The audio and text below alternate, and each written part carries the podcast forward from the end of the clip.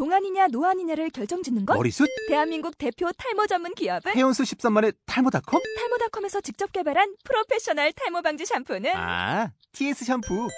늘어진 두피 모공을 꽉! 단 한 올의 모발까지 꽉! 사용할수록 풍성해지는 나의 모발. 이제 탈모 고민 끝! TS 샴푸. 안녕하세요. 바가론 목사입니다.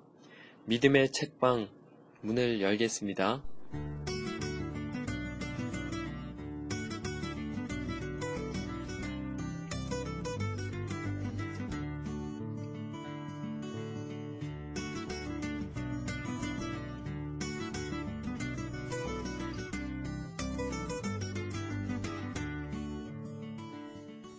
한 주 잘 보내셨습니까?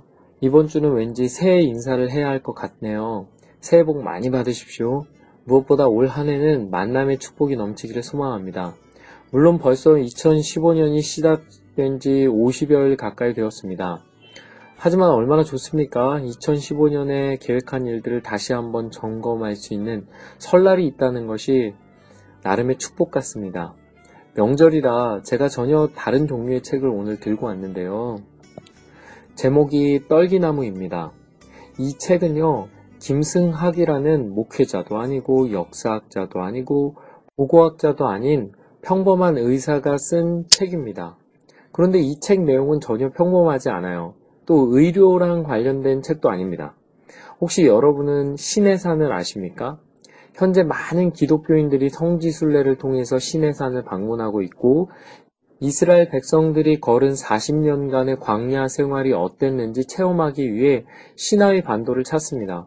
그런데 이 책의 저자는요, 현재 알려진 신의 산이 잘못되었다고 주장합니다.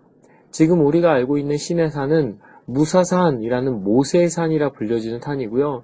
실제 신의 산은 라오즈산이라는 현재 사우디아라비아에 있는 산이라고 이야기하는 것이죠. 사실 저는 개인적으로요. 신의 산이 무사산이든 라우즈산이든 관심이 없습니다. 죄송합니다. 신대원을 졸업할 때 졸업여행인 성지순례도 다녀오지 못했습니다. 그리고 앞으로도 별로 성지순례 가보고 싶다는 생각이 별로 안 들 것 같습니다. 저는 제 마음이 훨씬 중요하고요. 하나님께서는 지금 제가 있는 이곳에 있다고 생각하기 때문입니다. 그러나 이분의 열정은 진짜 대단합니다. 목숨을 걸고 사우디아라비아에서 신의 산을 찾기 위해 달려가는 여정이 진짜 정말 신기하기만 합니다. 게다가 이력도 진짜 화려한데요. 사우디아라비아의 왕자 주치의로서 16년 동안 활동했기 때문입니다. 제가 이 책을 이번에 고른 것은 요즘 IS가 연일 이슈가 되고 있지 않습니까? 실제로 그런 과격 무장단체는 아니지만 이슬람에 관해 이해할 수 있는 좋은 책이기 때문입니다. 또한 그곳에서 신앙을 지켜나가며 최선을 다해 자신의 사명을 찾아가는 저자의 모습이 정말 너무너무 아름다웠기 때문이기도 합니다. 그렇다고 제가 신의 산이 라오즈 산이라고 생각한다는 건 진짜 아닙니다. 이건 학자들 간에서도요, 아직도 굉장한 논쟁이 되는 이슈이거든요. 단, 제가 여기에는 별로 관심이 없다는 것 뿐입니다. 그래도 이 책은요, 정말 재미있고요, 그의 행보는 정말 놀랍습니다. 책 자체가 400페이지가 넘는데요. 기껏 오늘 50페이지 정도 나눌 수 있겠네요. 그래도 한번 만나봤으면 좋겠습니다. 그러면 떨기나무 시작합니다. 2001년 3월 2일 금요일 첫째 날. 우리의 준비는 완벽하다. 1년 동안 긴 준비가 끝났다. 몇 차례의 확인을 거듭하면서 짐들을 모두 지프에 실었다. 집을 나서기 전에도 주님이 함께 하시기를 바라는 기도를 드렸지만 운전대를 잡은 출발, 출발선에서 주님께 또 기도드렸다. 법보다 왕의 권력으로 좌지우지되는 나라, 오직 알라신만이 존재하는 나라, 사우디아라비아. 우리는 왕명에 의해 출입이 금지된 곳, 군과 경찰들이 총칼을 들고 주야로 감시하며 무전기를 지프에 달고 순찰을 도는 곳, 공격용 미사일 30기와 4개의 레이더 기지국이 있는 검문소와 여러 곳의 특수부대 검문소를 통과해야 하는 곳, 광야가 끝났는가 싶으면 깊고 험한 산이 솟아있고 그 산을 지나면 모래바람이 눈앞을 가리는 사막이 펼쳐진 곳, 위반 시에는 왕명에 의해 바로 처단될 수 있는 곳, 절대로 세상에 알려지면 안 되는 미지의 그 세계를 겁도 없이 들어가려고 한다. 이 나라의 법률과 왕명을 고의로 어기기 위해 우리는 1년 동안 치밀하게 준비했다. 우리가 믿는 것은 한국, 한국 정부가 아니다. 그렇다고 미 국무성도 아니며 이스라엘의 모사드, 이스라엘의 가장 중요한 비밀 첩보 기관은 더더욱 아니다. 우리는 우주 만물의 주관자이신 하나님만 믿고 그곳에 가려 한다. 사우디아라비아에 있는 라오즈 산이 성경의 신의 산이라는 흔적을 찾기 위해서 목숨을 건 여행에 나서는 것이다. 모세가 430년 동안 노예 생활에 지친 이스라엘 백성들을 이끌고 약속의 땅을 향해 진행한 대장정의 현장들은 역사학자들의 추측 속에 있을 뿐이다. 기원 후 622년 이슬람이 생겨난 이후에 감춰지고 말았다. 기원 후 527년 시나이 반도에 있는 무사산, 모세산을 신의 산으로 명명한 로마 제국의 일방적인 선언으로 그 성스러운 지역들을 찾으려는 노력은 역사의 뒤안길로 자취를 감추고 말았다. 오랜 세월 동안 성경학자들과 대부분의 고고학자들과 로마의 바티칸 교황청은 신의 산이 시나이 반도에 있다고 주장하고 있다. 나는 성경학자도 아니요 그렇다고 고고학자도 아니다. 그저 평범한 한 신앙인에 지나지 않는다. 게다가 내 주장을 뒷받침해줄 만한 명확한 물증도 없다. 다만 심증만 있을 뿐이다. 이건 분명 계란으로 바위치기다. 성경학자들과 내노라 하는 역사가들과 석학들도 많고 강대국과 중동 주변 국가들과 현재 살고 있는 사람들도 많은데 성경 고고학자들조차 침묵하고 있는 이 일을 하나님께서는 왜 지극히 평범한 우리 가족을 통해 하시려는 것일까? 두려움이 엄습해 오지만 기대가 더 크다. 수천 년 동안 역사학자들과 성경 고고학자들의 논쟁이 끊이지 않는 그 성스러운 산, 하나님이 강림하신 그 신비로운 성산을 찾을 수만 있다면, 하나님의 그 귀한 뜻을 펼 수만 있다면, 무엇이 두려우며 무엇이 우리를 막을 수 있으리요. 우리 특공대원은 고작 다섯 명이다. 나와 사랑하는 아내 12살과 10살 난 두 딸, 그리고 8살 난 아들이다. 그동안 우리가 무슨 게릴라 훈련을 한 것도 아니다. 특수훈련을 받은 것은 더더욱 아니다. 단지 영적 훈련과 기도만 했을 뿐이다. 우리는 그저 그분의 인도하심만 믿고 따를 뿐이다. 지금 우리 손에는 작은 성경 한 권과 나침판, 그리고 지도 한 장이 들려있을 뿐이다. 3월의 날씨지만 한낮의 더위는 예사롭지 않았다. Are you ready? Yes, let's go. 나는 자동차의 거리 표시기를 누르고 출발했다. 오후 1시 40분. 드디어 6박 7일의 대장정에 돌입한 것이다. 그동안 우리는 오래전부터 전승되어 온 시나이 반도의 무사산이 진짜 신의 산이 아니라 사우디아라비아 미디안에 있는 라오즈 산이 진짜 신의 산이라는 주장과 관련된 자료를 수집하고 검토를 마쳤다. 그 산을 찾아내고 이스라엘 백성들이 홍해를 건넜던 자리를 확인하는 것이 우리 대원들의 현재 목표이다. 1차 목적지는 회교도들의 제2성지인 메디나이다. 이슬람 창시자인 마호메트 활동의 전초기지라고 할 수 있는 곳이며 기원 후 632년에 죽은 그의 무덤이 있는 곳이다. 우리가 살고 있는 항구 도시 제다에서 304km나 떨어져 있다. 우리는 오후 늦게야 그곳에 도착할 수 있을 것 같다. 먼저 나바테아인의 흔적이 있는 알 울라를 거쳐 라오즈 산으로 올라갈 예정이다. 우리는 잔뜩 기대에 부푼 채 곱게 뻗은 고속도로를 미끄러지듯 달렸다. 도심을 조금 벗어나자 넓은 황무지가 시야에 들어왔다. 조금 더 벗어나자 작은 산들이 보이고 점점 지대가 높아졌다. 어느덧 도심의 빌딩들은 간 곳 없고 황량, 황량한 황무지가 나타났다. 구름 한 점 없는 무더운 날씨지만 그런 것쯤은 문제가 안 되었다. 1년 전 왕자의 약재 구입을 위해 중국으로 가는 길목에 한국에 잠깐 들렸다. 대구에 계시는 부모님을 찾아갔다가 깜짝 놀랄 정보를 얻었다. 부모님께 인사를 올리고 안부를 여쭙는데 아버님이 나를 차근히 부르신다. 아들아, 내 부탁 하나 들어주련. 나의 신앙에 흠이 생길까봐 늘 마음 졸이며 기도하시는 부모님을 위해서라도 나는 그 부탁을 꼭 들어드리고 싶었다. 삼남 삼녀 중 장남으로 태어났지만 항상 외지로만 돌아다녀서 부모님과 형제들에게 늘 미안한 마음이었다. 아버님의 부탁은 너무나 놀라운 것이었다. 내 나이 70이고 믿음 생활을 오래 하면서 신의 산이 여기 있다 저기 있다 하는 소리를 많이 들어왔다. 너도 알겠지만 내 어머니와 함께 시나이 반도에 있는 신의 산에 올라갔다 오지 않았느냐? 그런데 가서 보니 성경과는 너무 달라서 당황스러워 하던 차에 어떤 분한테 이 테이프를 입수했다.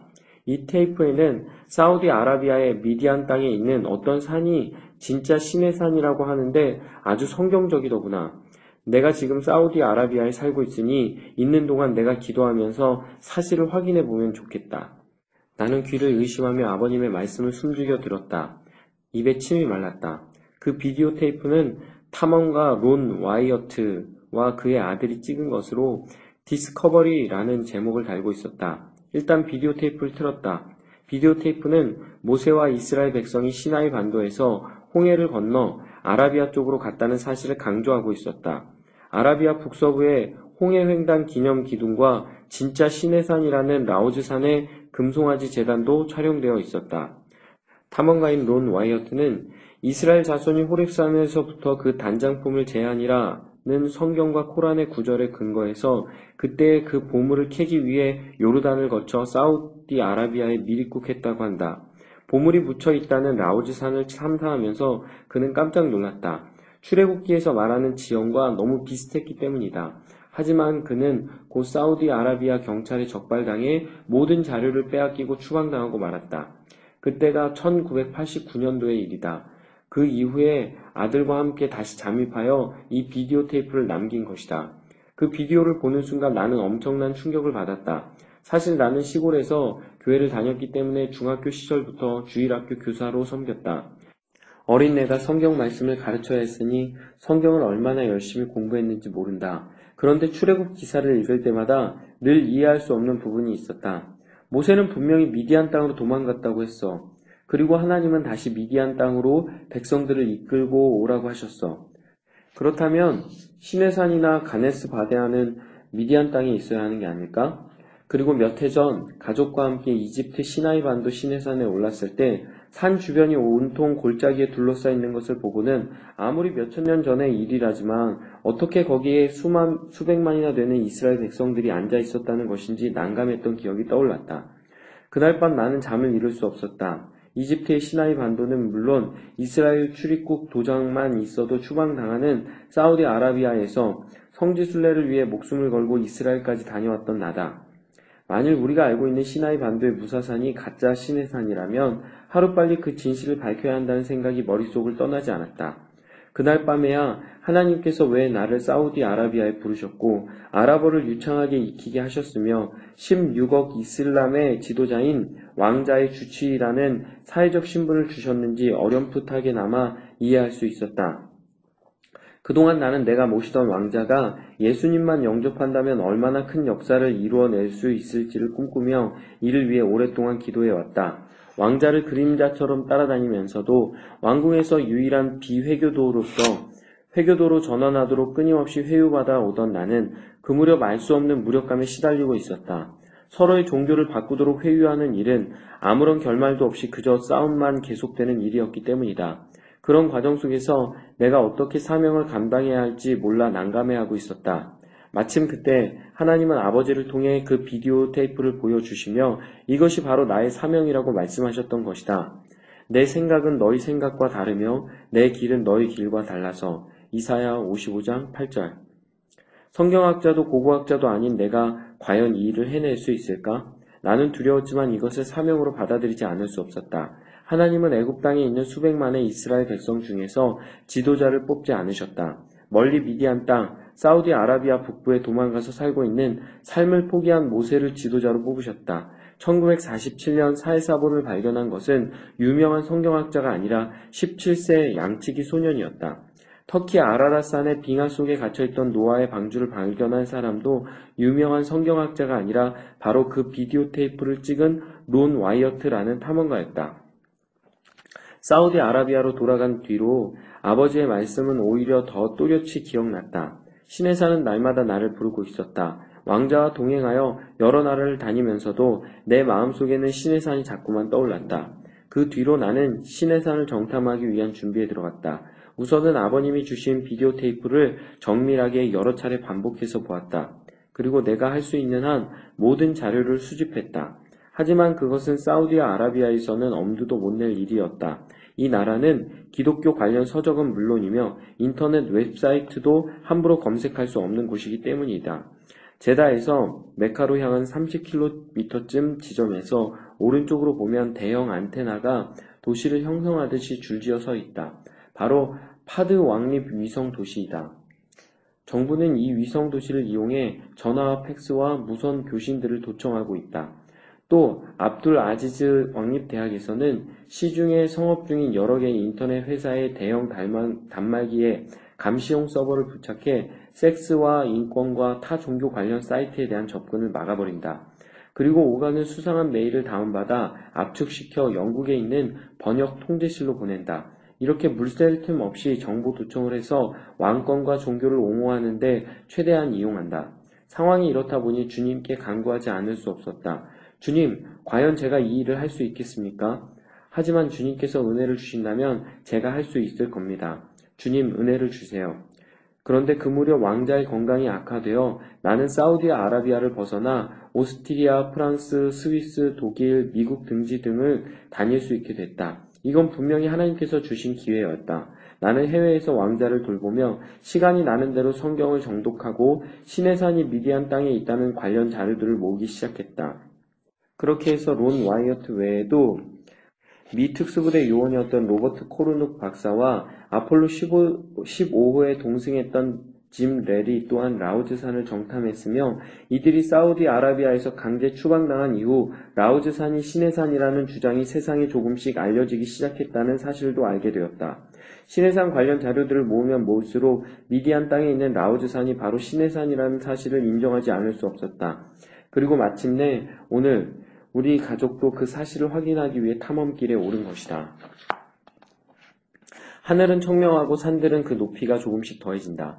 산이라고 하지만 나무 한 그루 보이지 않는 거무스레한 돌산들이다. 이제는 태양도 뉘엿뉘엿 기울어 가고 우리의 1차 목적지인 메디나가 이제 4km 정도 남았다. 이정표와 지도만을 의지하여 400km 이상을 달려온 셈이다. 상 중턱에서 멀리 보니 울창한 대추 야자 숲이 보였다. 바로 우리가 찾는 곳인 것 같았다. 얼마 못 가서 또 다른 거대한 간판이 보이는데 아랍어, 영어, 힌두어, 한국어, 일본어 5개 국어로 여기는 성지임으로 모슬렘이 아니면 좌회전을 하시오라고 쓰여 있었다. 우리는 시키는 대로 좌회전을 했다. 그들 사이에서는 이 길을 개들이 다니는 길이라고 한다. 비회교도를 향해 비아냥거리는 말이다. 좌회전을 하자마자 검문소가 있었지만 경찰들은 보이지 않았다. 우리는 그 길을 따라가다가 로터리를 하나 돌아서 다시 큰 길에서 우회전을 하여 도심으로 들어섰다. 거기에서 하루를 묵기 위해 호텔을 찾은 뒤 저녁을 할 참이었다. 또다시 바리케이트가 나타났으나 아무도 없었다. 잠시 뒤 초대형 모스크 회교사원이 하나 보이고 많은 사람들이 들락거리고 있었다. 그 모스크 주변에 차를 세우고 잠깐 둘러본 뒤 작은 호텔에 들어가 방을 달라고 했다. 집에 있는 체류증을 요구했다. 보여주자 당장 나가라고 했다. 여기가 어디라고 모슬렘도 아니면서 어떻게 여기까지 왔습니까? 경찰에 신고하겠습니다. 길을 막는 사람도 없고 검문하는 사람도 없으니 온 거 아닙니까? 나도 정색을 하고 말했다. 우리는 회교도가 아니면 갈 수 없는 메디나의 마호메트 사원까지 들어간 것이다. 사우디아라비아에서는 체류증을 이까마라고 하는데 두 가지 색깔이 있다. 하나는 회교도들이 갖는 진한 초록색이고 다른 하나는 비회교도들이 갖는 초콜릿색이다. 그러니 겉표지만 보아도 구분이 된다. 모양은 가로 8.5cm, 세로 11.5cm, 얇은 수첩 모양이고 표지까지 모두 8장이다. 불신 검문을 하면 이까마를 제출해야 하므로 늘 소지해야 한다. 우리 교민 한 사람이 지갑을 사서 이까마를 넣었는데 그것이 지갑보다 커서 밖으로 삐져나왔다. 고심하다가 지갑에 입가마를 맞추느라 가위로 오렸는데 이것 때문에 이민국에 호출당했다는 이야기를 들은 적이 있다. 이처럼 증명서를 훼손하거나 분실하면 벌금을 물어야 한다. 우리는 밖으로 쫓기다시피 나와 도시 변두리로 차를 몰았다. 멀리 대형 주유소와 상점들과 식당이 보였다. 배고픔이 몰려왔다. 아이들도 저녁부터 먹자고 했다. 주유를 한 다음 식사까지 마쳤다. 이미 날은 어두워졌지만 호텔 시설이 없는 그곳에서 잠을 자기는 힘들 것 같았다. 일단 가는 데까지 가보기로 했다. 야간 운전은 쉬운 일이 아니다. 더기 사우디아라비아에서는 불시에 튀어나오는 짐승들이 달리는 자동차들보다 더 무섭다. 변두리 지역에는 들개들이 때르지어 다니다. 좀 전에도 도로가에서 죽어 나뒹기는 개 한 마리를 보았다. 일설에 의하면 20, 30년 전만 해도 들개들이 많았는데 한국 근로자들이 보양식으로 많이 잡아 그 수가 줄었다고 한다. 밤 11시 몇 개의 작은 마을을 지나쳤는데도 호텔이 보이지 않았다. 지루하기도 하고 조, 조금씩 졸음이 밀려오기 시작했다. 아내가 눈치채고 오징어 다리 하나를 건네줬다. 오징어는 고단백질 식품으로 영양이 풍부하고 오래 두고 먹을 수 있어서 장거리 여행에는 적격이다. 그런데 이렇게 맛있는 오징어를 사우디아라비아인은 냄새만 맡아도 기겁을 한다.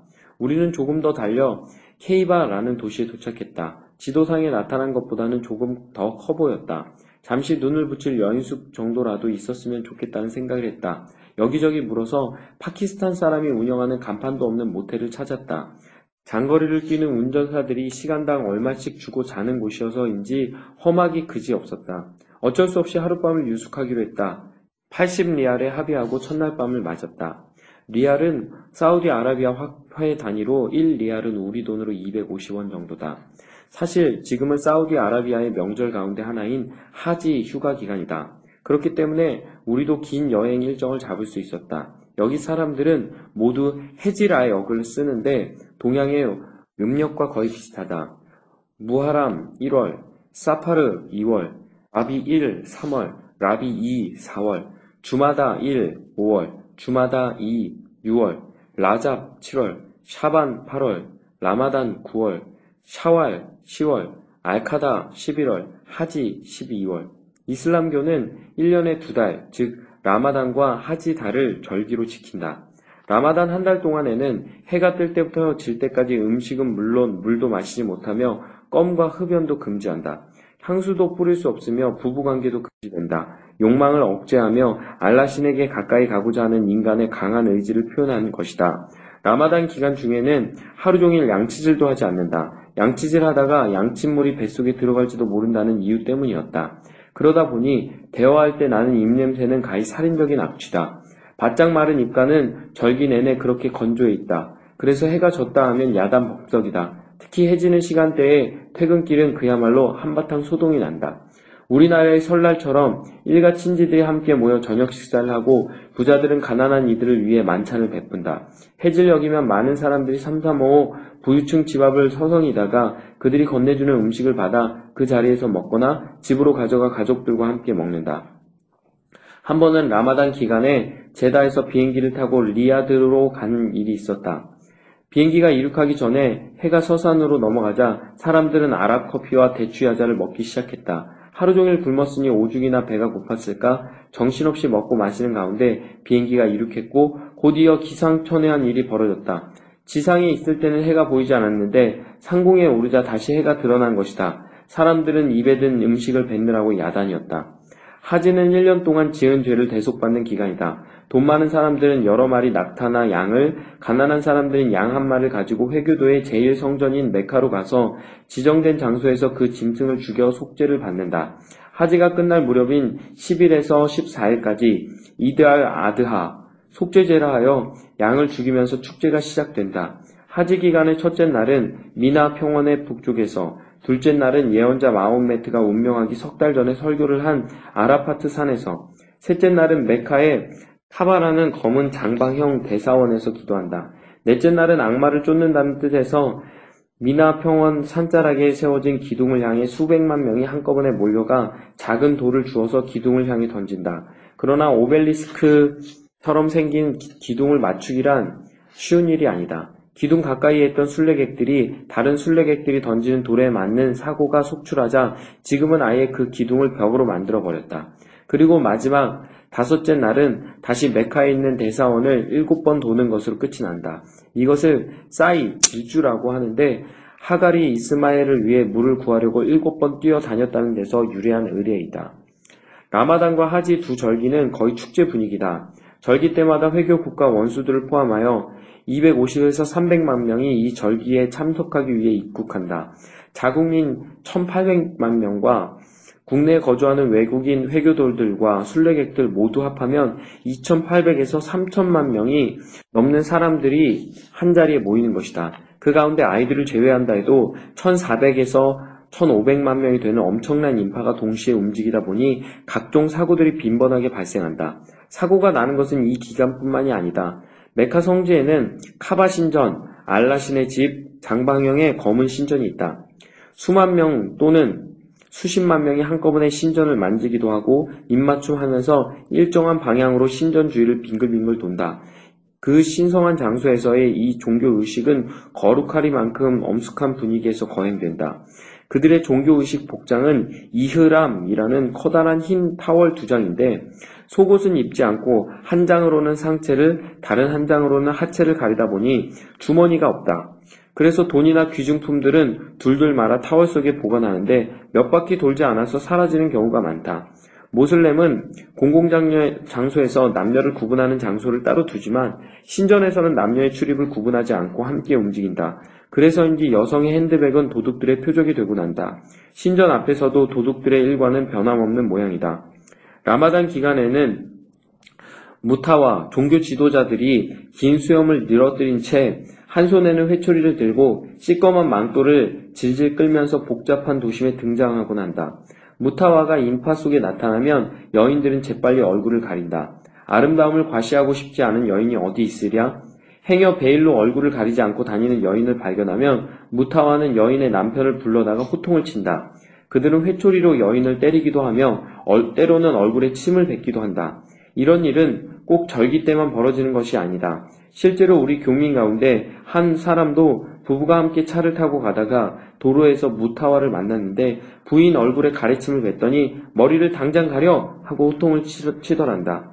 일전에 미국 대사관의 영사 부인이 휴가를 다녀오면서 아바야, 여인들이 겉옷 위에 걸치는 검은색 망토를 하지 않고 리아드 국제공항에 내렸는데 무타와가 부인을 불러 세워놓고 아랍어로 호통을 쳤다고 한다.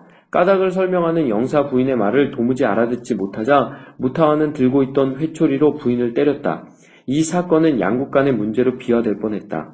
사우디아라비아에서 사는 여성들의 생활은 이처럼 제약이 많다. 여성들은 아바야로 온몸을 칭칭 감고 눈만 내놓고 다녀야 한다. 지역에 따라서는 발목도 노출하지 못하며 머리카락이 밖으로 노출되지 않도록 검은 스카프로 감아야 한다. 여성의 얼굴이나 머리카락 또는 피부가 남성들의 성욕을 자극시키기 때문이라는 것이 그 이유다. 제3국 여성들도 예외는 아니다. 뿐만 아니라 여성들은 운전을 해서도 안 된다. 몇 년 전에 외국에서 공부한 여성들과 운전할 줄 아는 여성 200여 명이 자신들의 차를 몰고 리아드 사우디아라비아의 수도 도심을 배회하며 여성도 운전을 하게 해달라고 시위를 하다가 몽땅 잡혀간 적도 있었다. 2000년에 들어서야 여성에게 주민등록증이 발급될 정도였으니 다른 문제에 대해서는 더 말할 필요도 없을 것이다. 당시 내무장관이었던 나이프 왕자가 여성도 증명서를 만들고 거기에 사진을 붙여도 된다고 발표해서 여성들에게 대단한 호응을 불러일으켰었다. 이런 일도 있었다. 걸프 전에 미 여군들도 많이 왔었는데 하루는 여군들이 겁도 없이 군청색 짧은 민소매 셔츠를 입은 채로 군용 지프를 몰고 다하란 시내 중심가로 물건을 사러 나온 것이다. 무더운 날씨에 땀을 많이 흘려서인지 셔츠가 몸에 들러붙어 여군의 몸매가 고스란히 드러나고 말았다. 삽시간에 사람들이 지프 주위로 몰려들었었다. 모여든 사람들은 그 여군을 구경하느라 정신이 없었다. 그 사이 누가 신고를 했는지 경찰 두 명이 무타와와 함께 여군들 앞에 나타났다. 사우디아라비아 전통 의상 차림에 긴 수염을 늘어뜨린 무타와는 아랍말로 여군을 향해 소리소리 지르며 야단을 쳤다. 무타와가 아무리 목청을 높여도 여군은 태어나기만 했다. 아무런 반응이 없자 무타와는 옆에 있던 경찰들에게 체포하라고 말하면서 여군 얼굴에 침을 탁 뱉었다. 경찰들이 그녀를 체포하려 하자 여군은 M16 총을 번쩍 들어 무타와를 겨누었다. 그러자 무타와는 긴 치맛자락을 무릎 위까지 걷어 올리고는 뒤도 돌아보지 않고 도망을 쳤다. 경찰들도 뒤따라 도망을 쳤다. 그 광경을 지켜보던 수많은 사람들이 일제히 박수를 쳤다. 2001년 3월 3일 토요일 둘째 날. 오늘을 새롭게 주신 하나님께 감사드렸다. 사우디아라비아 관광 안내 책자를 통해 케이바라는 도시의 고대 유대인 이스라엘의 유적이 산재에 있다는 것을 알게 되었다. 그래서 우리는 케이바로 향하기로 했다. 케이바 마을 어귀에 오아시스가 있었다. 얼마나 오래되었는지 알 수 없지만 댐 형태를 갖춘 저수, 저수지였다. 하지만 물은 없었다. 그 근처에 검은 돌덩이가 돌처럼 수북히 쌓여 있어서 아이들과 함께 둘러보고 있었다. 그때 어디선가 개 짖는 소리가 들려서 돌아보니 들깨떼가 먼지를 일으키며 우리 쪽으로 달려오고 있었다. 우리는 얼른 자동차로 피신했다. 들깨 20여 마리가 차 근처까지 쫓아와서 침을 질질 흘리며 으르렁거렸다. 더 둘러보는 것을 포기하고 갈 길을 재촉했다. 앞으로 우리의 갈 길은 멀다. 이제는 더 깊숙이 내륙으로 들어가 미디안 땅으로 갈 계획이다. 성경에는 미디안이라고 하지만 여기 사람들은 메다인과 마다인에 가까운 발음을 한다. 아직도 수천 년 전 모세가 부르던 그 이름을 거의 그대로 부르고 있는 것이다. 지도에 보면 미디안 땅은 사우디아라비아 북서쪽에 위치하고 있다. 거기는 나바테아인 기원전 7에서 2세기 무렵까지 활동한 아라비아 한 종족으로 이스마엘의 장남 느바요스를 일컫는다. 그 나바테아인의 유적지가 산재에 있는 곳이다. 지금 우리가 있는 곳에서 약 200km 떨어진 곳으로 어림짐작으로 2시간 정도는 걸릴 것 같았다. 광대한 사막길을 달렸다. 제법 돌산들이 드문드문 보이기 시작하더니 잠시 후 곳곳에 사암으로 형성된 바위산들이 시야에 가득 들어왔다. 풍화작용에 의해 만들어진 산의 모양새가 독특했다. 온통 기기 묘묘하고 아름다운 형상을 한 바위산으로 둘러싸여 별천지를 연상하게 했다. 마을 전체가 한 폭의 그림을 그려놓은 듯 아름다웠다. 지하수가 풍부하고 대추 야자와 농작물들이 많이 자라고 있어서 도시 전체가 푸르른 것이 다른 도시와는 사뭇 달랐다. 울라에 도착한 것이다. 세상에 이렇게 아름다울 수가. 우리 모두의 입에서 감탄사가 절로 나왔다. 다행히 날이 어둡기 전에 호텔을 찾을 수 있었다. 꽤 고급 호텔이었다. 호텔 뒤편으로 기묘한 바위들이 병풍처럼 감싸고 있는 모양이 마치 동화 속의 어느 별나라를 연상하게 했다. 혹성 탈출이라는 영화에도 비슷한 장면이 나오지만 이에 비할 바가 못 된다. 호텔에 들어서자 카운터 종업원이 반갑게 맞으며 우리나라 대사님이 투숙 중이라고 했다. 깜짝 놀라 방 호수를 물어보며 확인했더니 일본 사람이었다. 그 종업원이 우리를 일본 사람으로 착각한 것이다. 왕족의 말이 곧 국법이며 신의 뜻인 사우디아라비아에서 왕자의 주치의인 나는 교민들 사이에서도 꽤 유명한 인사이다. 사우디아라비아에서 통장, 반장 노릇 다 하면서 겪은 에피소드도 많다. 하루는 깊은 잠에 빠져 있는데 전화벨 소리가 요란하여 잠에서 깼다. 시간은 새벽 4시를 넘어서고 있었다. 여보세요? 잠결에 받아보니 어느 아낙네의 목소리가 다급하게 들려왔다. 김 선생님, 우리 애들 아빠가 경찰에 잡혀갔어요. 평소에 가까이 지내던 집이고 1년 전에 전도를 받아 교회에 열심히 다니는 집이었다. 화들짝 놀라 잠에서 깼다.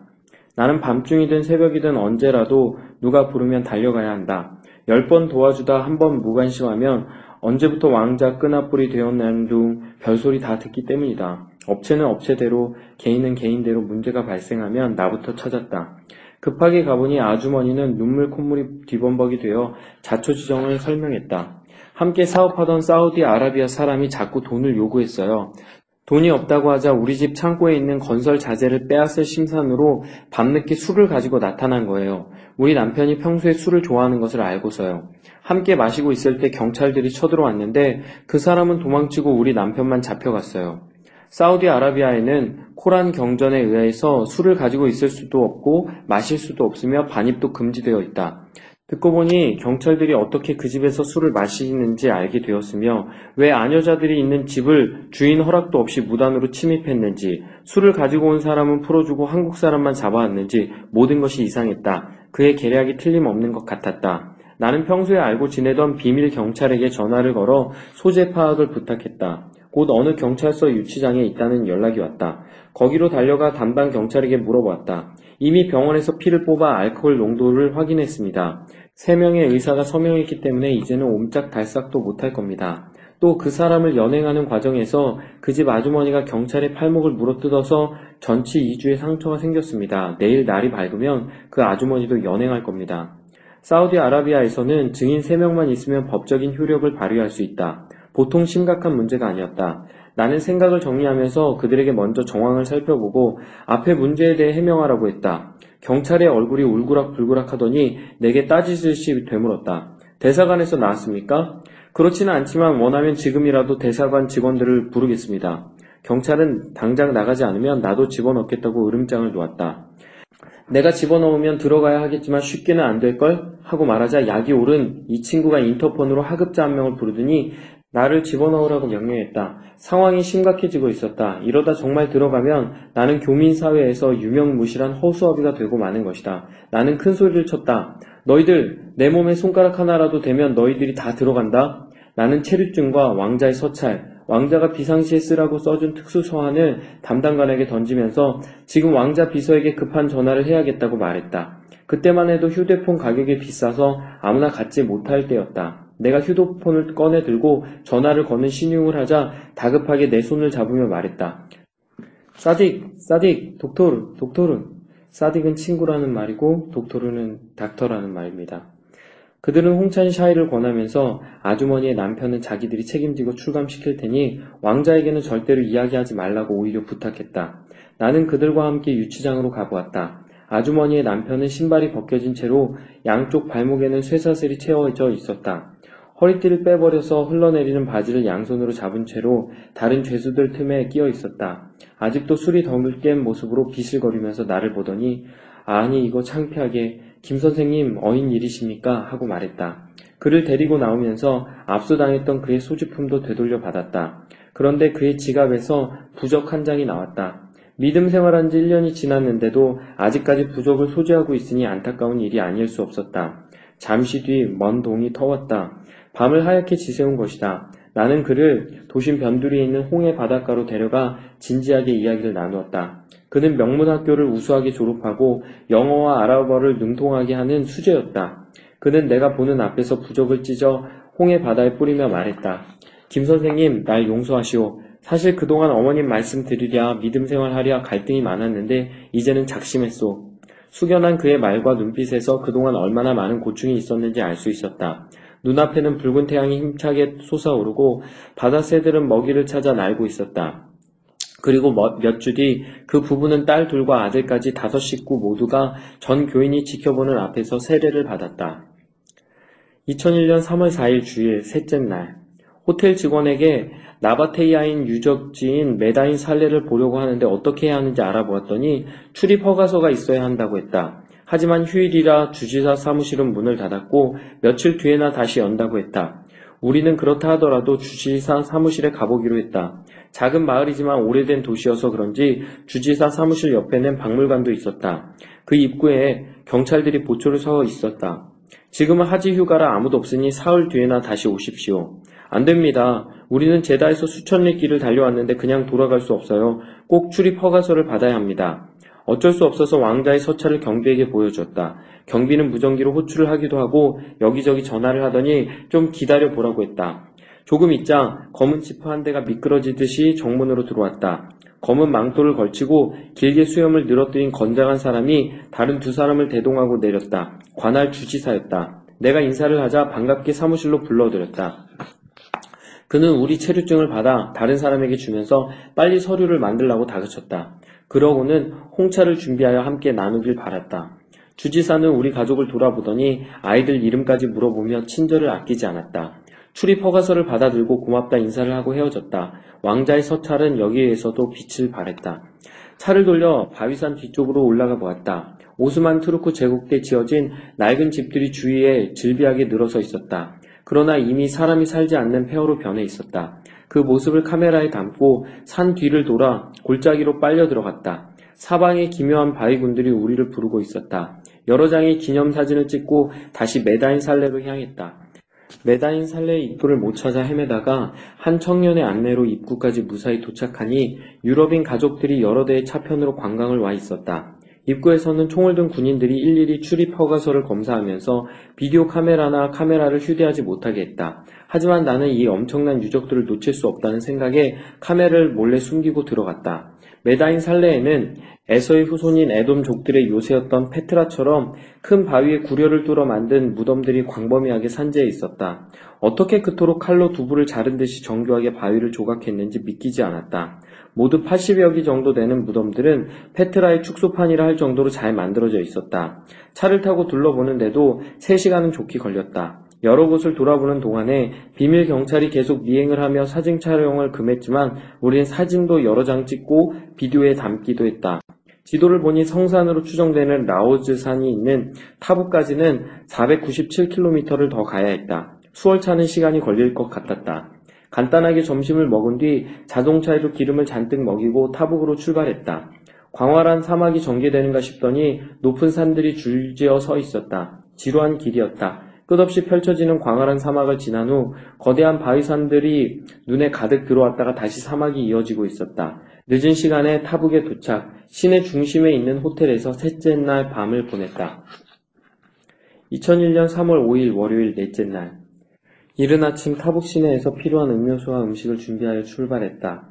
타부에서 약 51km 떨어져 있는 비르 이븐 히마스에서 좌회전을 하여 70km 지나면 아지 제이타가 나오고 거기서 약 21km 지점을 더 가다가 좌회전을 하면 군사도로가 나온다. 그 길을 쭉 따라가면 우리가 찾는 라오즈산이 나타날 것이다. 아이들과 아내에게 군사지역이어서 위험하니까 마음을 단단히 먹고 가자고 했지만 어떤 상황이 발생하든 모두 내가 감당해야 할 몫이니까 마음이 무거웠다. 도심을 벗어나자 스프링쿨러를 이용한 밀 농장이 대규모로 펼쳐져 있어서 온통 푸르렀다. 여기에서 생산되는 밀은 주로 식품으로 충당되고 일부는 사료로 쓰이며 수출까지 할 정도로 양이 많다. 품질 또한 세계 최고를 자랑한다. 물론 이들이 세계 최고라고 자랑하는 것은 단연 기름이다. 몇 대에 걸쳐 개발해도 남을 양이 매장되어 있다니 대단한 나라이긴 하다. 어느덧 요르단 국경으로부터 20km 떨어진 곳에서 좌회전을 하고 길게 뻗은 길을 또 달렸다. 예상 지점에 다섯 동의 주택과 간이 상점이 나타났고 상점 앞에 있던 청년들에게 라오즈 산으로 가는 길을 물어보았다. 가던 길에서 15km 정도 더 가다가 좌회전을 해서 계속 올라가면 됩니다. 그런데 그 지역은 군사 지역이고 길도 험해요. 얼마 전에도 필리핀 사람들 차가 전복되어서 두 사람이 죽었거든요.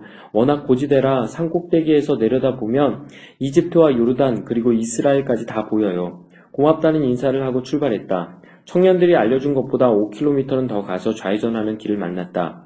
그러고는 그 길을 따라 달리는데 도로에는 차량이나 인적이 전혀 없었다. 산길은 점점 높아지고 급경사를 이루어 이런 곳에 어떻게 도로를 건설했나 싶을 정도로 위험해 보였다. 안전벨트를 착용하지 않으면 몸이 이리저리 쏠릴 정도의 급커브와 오르막과 내리막이 번갈아 이어졌다. 때로는 방금 산에서 굴러떨어진 듯한 바위 조각과 곧바로 덮쳐 내릴 것 같은 바위 덩어리들이 도사리고 있었다. 오르는 길은 그렇다 손 치더라도 다시 내려올 생각을 하니 걱정이 앞섰다. 산 중턱을 돌아서자 오른쪽으로 수백 미터의 낭떠러지가 나타나면서 현기증이 일었다. 아래가 까마득히 내려다 보이는 비탈길을 운전대를 잡고 조심스럽게 올라가는데 여차하면 큰일을 낼 것 같았다. 뒷자리 아이들에게도 안전벨트를 단단히 매게 했다. 조금 더 오르니 30도가 넘는 급경사가 앞을 가로막았다. 순간적으로 속도를 줄이고 사륜구동으로 전환했다. 아내는 무서운지 연방 여보 여보 하고 불러댔다. 해발 2401m의 높은 산 정상에 근접한 것 같았다. 오른쪽으로 돌아서니 거기서부터는 내리막길이 보였다. 어느새 맞은편 산 정상 위에 우뚝 솟은 레이더 기지가 보였다. 차를 길가에 세우고 산 꼭대기로 이어지는 비탈을 따라 오솔길이 나 있는 것 같았다. 차 문을 열자 한기가 확 들어왔다. 기온이 많이 떨어져 있었다. 우리는 차 안에서 두터운 옷으로 갈아입고 꼭대기까지 걸어 올라갔다. 고지대여서인지 가만히 있어도 숨이 찼다. 10여 분을 걸어 올라가 산 정상에 다다랐다. 모든 산들이 발 아래 펼쳐져 있었고 눈앞에 성큼 다가선 라오즈 산은 우리가 오른 봉우리보다 200에서 300m 더 높아 보였다. 우리가 오른 산 꼭대기에는 수십여 명이 함께 앉을 수 있는 반석이 있었다. 우리는 그 위에 둥그러니 앉아 손에 손을 잡고 하나님께 찬양을 드렸다. 그리고 아이들 한명한 명의 손을 잡고 축복 기도를 해 주었다. 다시 내려와서 차를 몰고 모퉁이를 돌아서자 100m 정도 전방에 큰 철제 대문이 도로 가운데를 가로막고 있었고 그 옆에는 군인들 초소처럼 보이는 작은 집이 하나 보였다. 차를 조금씩 접근시켰지만 군사지역이라 불시에 어떤 상황이 발생할지 몰랐다. 그래서 30m 정도 전방에 차를 멈추고 가족들을 내리게 한 뒤 혼자서 인기척을 내며 걸어갔다. 5m 정도 떨어진 곳에서 초소를 바라보니 검은 차광 유리 창문이 보이고 그 문이 조금 열려 있었다. 대형 철제 대문에는 흰 바탕에 붉은 글씨가 적혀 있었다. 아랍어로 통제구역이라고 쓰여 있는 것 같았다. 더 이상 접근하기 불안해서 ألو, hello, صديق, 친구 하고 몇 번 불렀지만 전혀 인기척이 없었다. 한 줄기 찬바람이 도로의 먼지를 휘저으며 지나갔다. 맞은편 산 중턱에서 까마귀 울음소리가 아스라이 메아리치고 조용하다 못해 적막감마저 돌았다. 할 수 없이 초소를 손으로 두드리며 불러보았지만 아무 응답이 없었다. 이제는 빠끔히 열린 문을 열어보는 수밖에. 손잡이를 잡고 살살 열어보니 좁은 방에 가지런히 정돈된 군인들의 사물함이 보이고 방바닥에는 찻잔과 누런 주전자가 있었다. 아무도 없는 것이 확인되었지만 더 이상 갈 수도 없었다. 우리는 10분쯤 기다리다가 다시 돌아서야만 했다. 경찰이든 군인이든 사람이 있어야 라오즈 산이 어떤 산인지 물어보는데 이 깊은 산 속에 아무 인적이 없었다. 목표물을 눈앞에 두고 다시 내려가야 하다니 돌아서는 발걸음이 무겁기만 했다. 1년 동안의 준비가 수포로 돌아가는 순간이었다.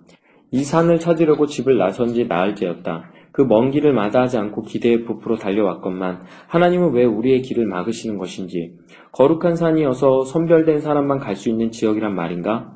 하기야 죄로 얼룩진 우리가 감히 거룩한 하나님께서 강림하신 산을 어떻게 오를 수 있겠는가? 그래 우리는 아직 부족한 것이 너무나 많아. 일단 내려가자. 우리가 왔던 길은 군사도로야. 라우즈 산으로 가는 다른 길이 분명히 있어. 이런 생각이 내 머리에 번개처럼 스쳐갔다. 나는 아이들과 아내에게 용기를 갖자고 하면서 지도를 펼쳐보았다. 여기가 타북이고 여기가 우리가 찾는 라우즈 산이면 현재 우리가 있는 곳이 이 산 근처 어디임에는 틀림없는데 지도를 일일이 손가락으로 짚어가며 조심스럽게 검토하던 나는 깜짝 놀랐다. 여러 차례 지도를 펼쳐보고 확인했으나 지금껏 보지 못했던 것을 본 것이다. 거기에는 작고 가는 글씨로 와디 무사, 모세의 강, 아라비는 무사로 발음한다. 와디는 비 올 때만 형성되는 마른 강이다. 와디 무사가 표기되어 있었던 것이다. 와디 무사는 라우즈산을 시원으로 해서 바드라는 도시 쪽으로 흐르고 있었다. 구약 성서의 일부를 믿으며 모세를 선지자라고 칭하면서도 세상에서 유일하게 기독교 관련 자료들을 감추기 위해 애쓰고 있는 사우디아라비아 정부에서 그들이 발행한 지도에 와디 무사를 표기해 두었다는 사실이 놀라웠다. 하나님의 역사하심이 아니고는 이런 일이 일어날 수 없었다. 이것을 볼 수 있도록 나의 눈을 열어주신 하나님께 감사했다. 와디 무사는 라우드산 바로 밑에서 바드라는 곳으로 흐르고 있으니 와디 무사만 찾는다면 성산을 쉽게 찾을 수 있을 거야. 우리는 새로운 용기를 얻어 그 험산 줄령을 굽이굽이 돌아 내려갔다. 오를 때보다는 내려가는 길이 더욱 힘들었다. 길이 너무 가팔라서 브레이크 대신에 기어 변속으로 속도를 조절해야 했다. 브레이크를 자주 쓰다 보니 타는 냄새가 심하게 났다.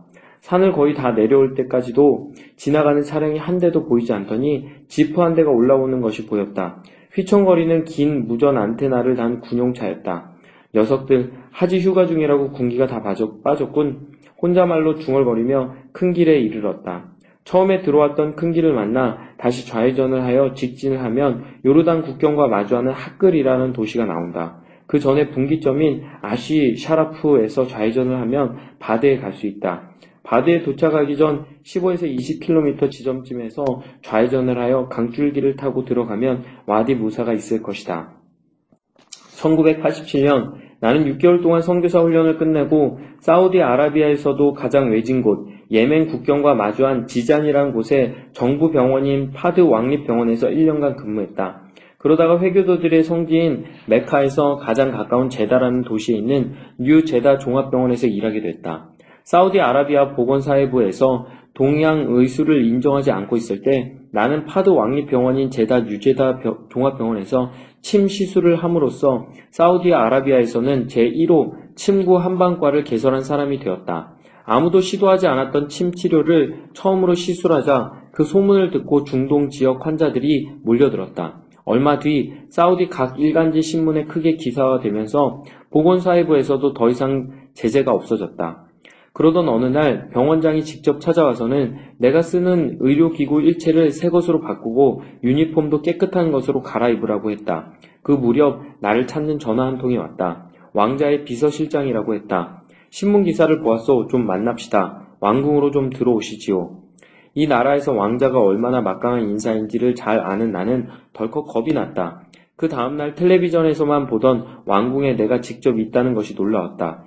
사실 우리 왕자님이 목 디스크가 심합니다. 스위스에서 수술을 받으려고 예약까지 해놓았습니다.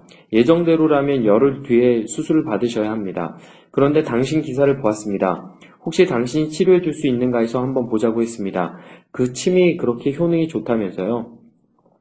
인샬라, 하나님이 치료해 주신다면 그들은 아마도 내가 알라신 이야기를 했다고 생각했을 것이다. 하지만 나는 하나님께 이 문제를 올려드렸을 뿐이다. 아내와 나는 이 일을 통해 하나님께서 영광 받으시기를 얼마나 기도했는지 모른다.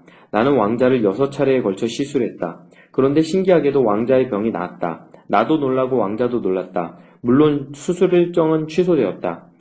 다음 날부터 왕자의 차가 나를 데리러 왔다. 나는 왕궁에 들어가서 왕자와 함께 담소를 나누었다. 그는 나에게 텔레비전에서 볼 때의 카리스마 넘치는 모습이 아니라 인간적인 모습을 많이 보여주었다.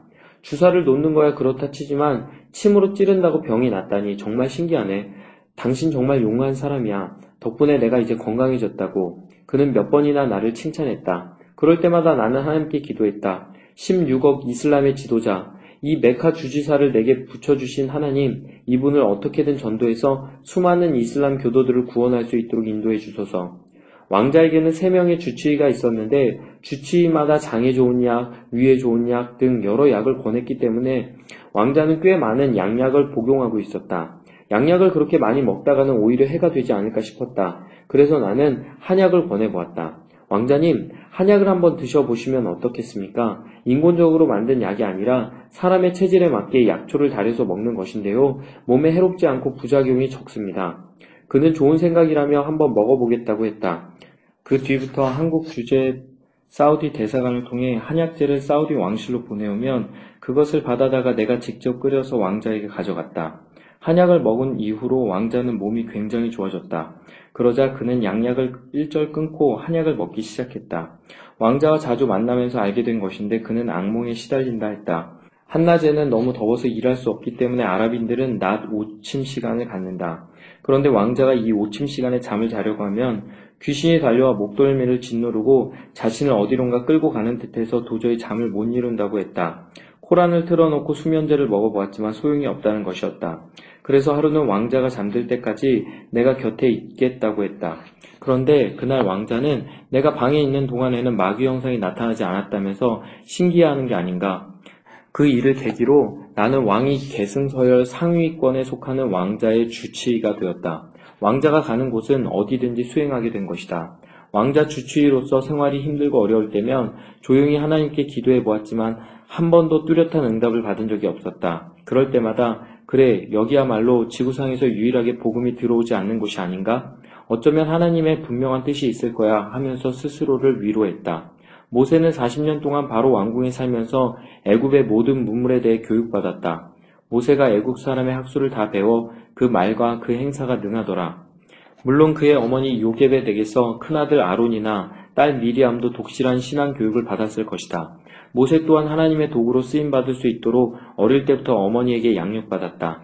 출애굽기나 역대서에 보면 모세는 아므람의 아들이요 레위 지파에 속해 있었다. 하나님께서 필요로 하실 때 모세를 사용하셨던 것처럼 어쩌면 내게도 그런 날이 올 수 있지 않을까 하는 분에 넘치는 상상을 하면서 그동안 지내왔다. 왕궁 안에서는 유일하게 나 혼자만 그리스도인이다 보니 여러 가지 회유와 멸시가 목을 조여왔다. 하지만 나는 참고 인내하며 때를 기다렸다.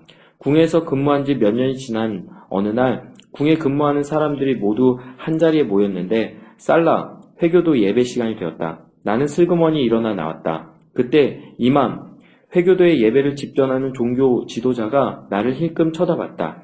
그 눈초리가 이상하다고 느끼는 순간 그가 내 얼굴에 침을 탁 하고 뱉었다. 그의 눈빛 속에는 조롱과 멸시가 가득 담겨져 있었다. 그들은 비회교도를 개라고 부르지 않던가? 얼굴에 튄 침을 손으로 닦으며 나는 주여 저들을 불쌍히 여기소서 하고 기도했다.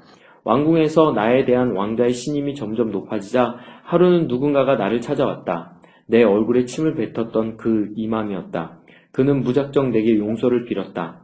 내가 그 일을 왕자에게 말할까봐 불안했던 것이다. 이번에도 하나님께 기도할 수밖에 없었다. 주여 저들을 불쌍히 여기소서. 어떠셨습니까? 책의 아주 일부만 읽었는데도요, 긴박감이 느껴지지 않습니까? 내용에는 이보다 훨씬 더 많은 에피소드와 신의 산을 찾아가는 여정들이 나타나 있거든요. 그리고 현재는요, 떨기나무 2권이 얼마 전에 출간되어 많은 사람들에게 읽혀지고 있습니다. 설 명절, 사랑하는 가족들과 친지들을 만나는 소중한 시간들을 보내시고 더불어 오랜만에 생긴 연휴에 좋은 책을 함께 하는 것은 어떨까요? 2015년은 연휴가 별로 없다고 하더군요. 이번 연휴에 푹 쉬면서 올해의 계획도 점검하시고 충분히 충전되는 시간 되시기를 소망합니다. 저는 다음 주에 또 좋은 책으로 함께 하겠습니다. 샬롬, 오늘 책방 문을 닫습니다.